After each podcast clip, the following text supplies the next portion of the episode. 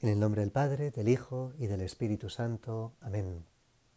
Espero que estés aprovechando estos días intensos de la Semana Santa.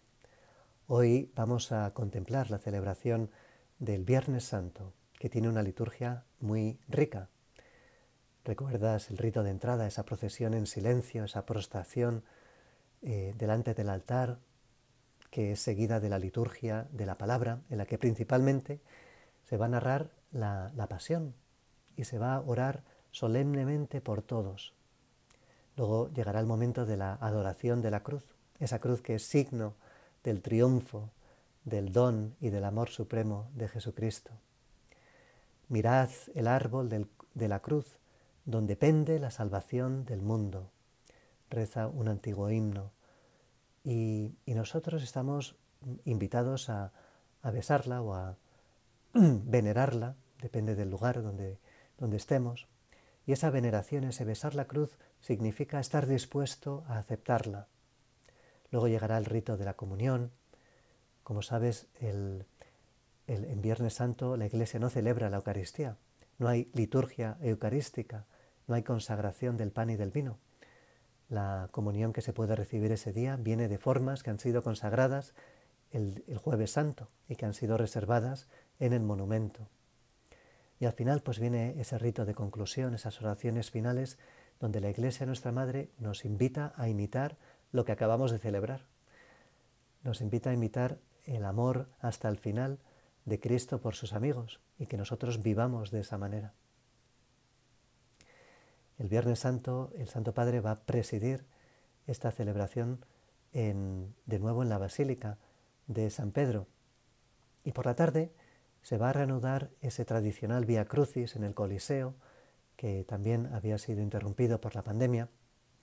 Como este año estamos en el año de la familia, para celebrar el 5º aniversario de la exhortación apostólica Amoris Laetitia, las meditaciones del Vía Crucis, de las 14 estaciones, el Papa se las ha encomendado a varias familias, y hay de todo. Hay una familia, una pareja joven, una familia en misión, una pareja de ancianos, una familia numerosa, una familia con un hijo discapacitado, otra con hijos adoptados, habrá una viuda con sus hijos, una familia de inmigrantes. A mí la que más me ha llamado la atención es las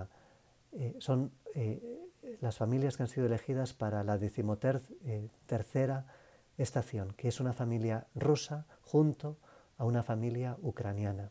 Vemos como el Santo Padre, incluso en esos detalles, sigue rezando incesantemente por la paz. Bueno, y después de habernos situado un poco de lo que va a pasar hoy, Viernes Santo, vamos a contemplar un poco la pasión del Señor. Vamos a pedirle al Espíritu Santo esa sintonía con el Sagrado Corazón, que es infinitamente manso y humilde.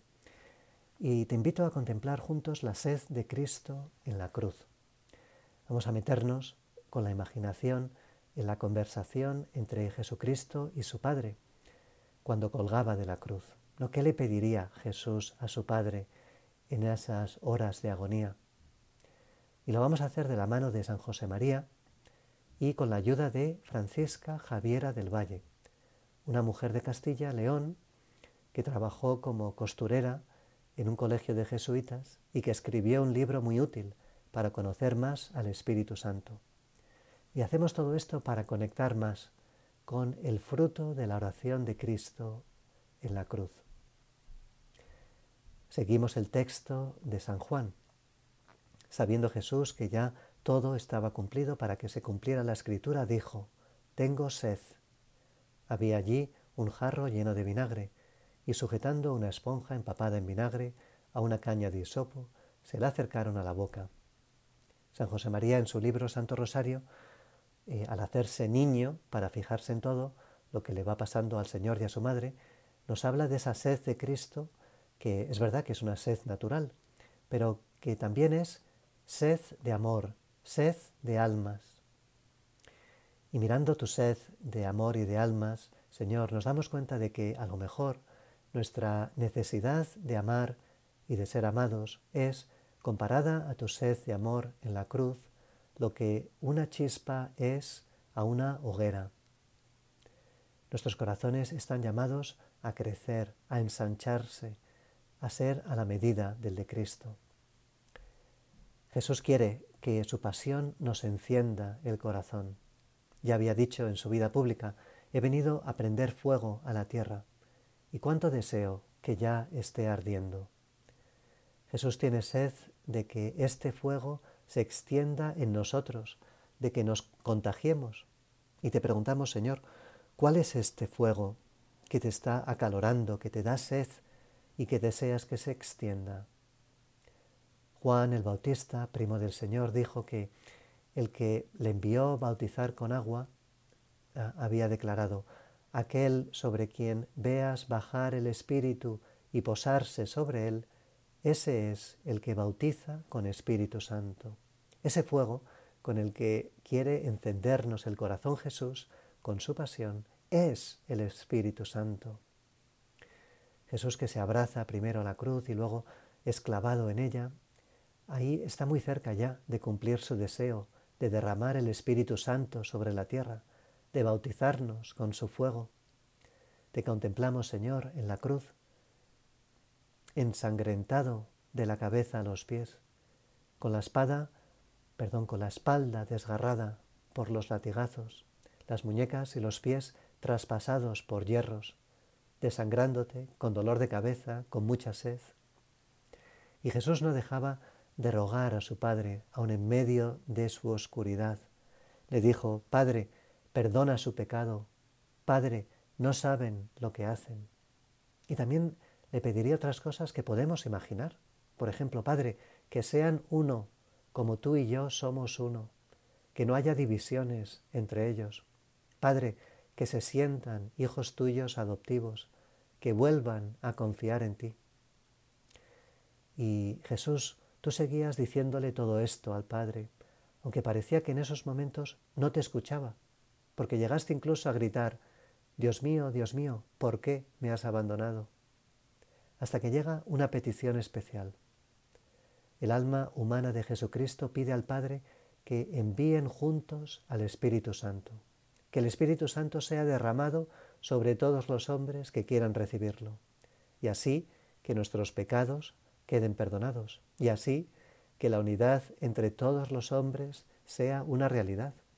Y así que la relación de las mujeres y los hombres con Dios sea la de un padre con sus hijos. Y así que podamos hacer todo en la unidad del Espíritu Santo, es decir, con la unidad que produce hacer todo por amor y en un contexto de amor. Seguimos, Señor, mirándote en la cruz, hablando con el Padre, pidiéndole que nos enviéis al Espíritu Santo.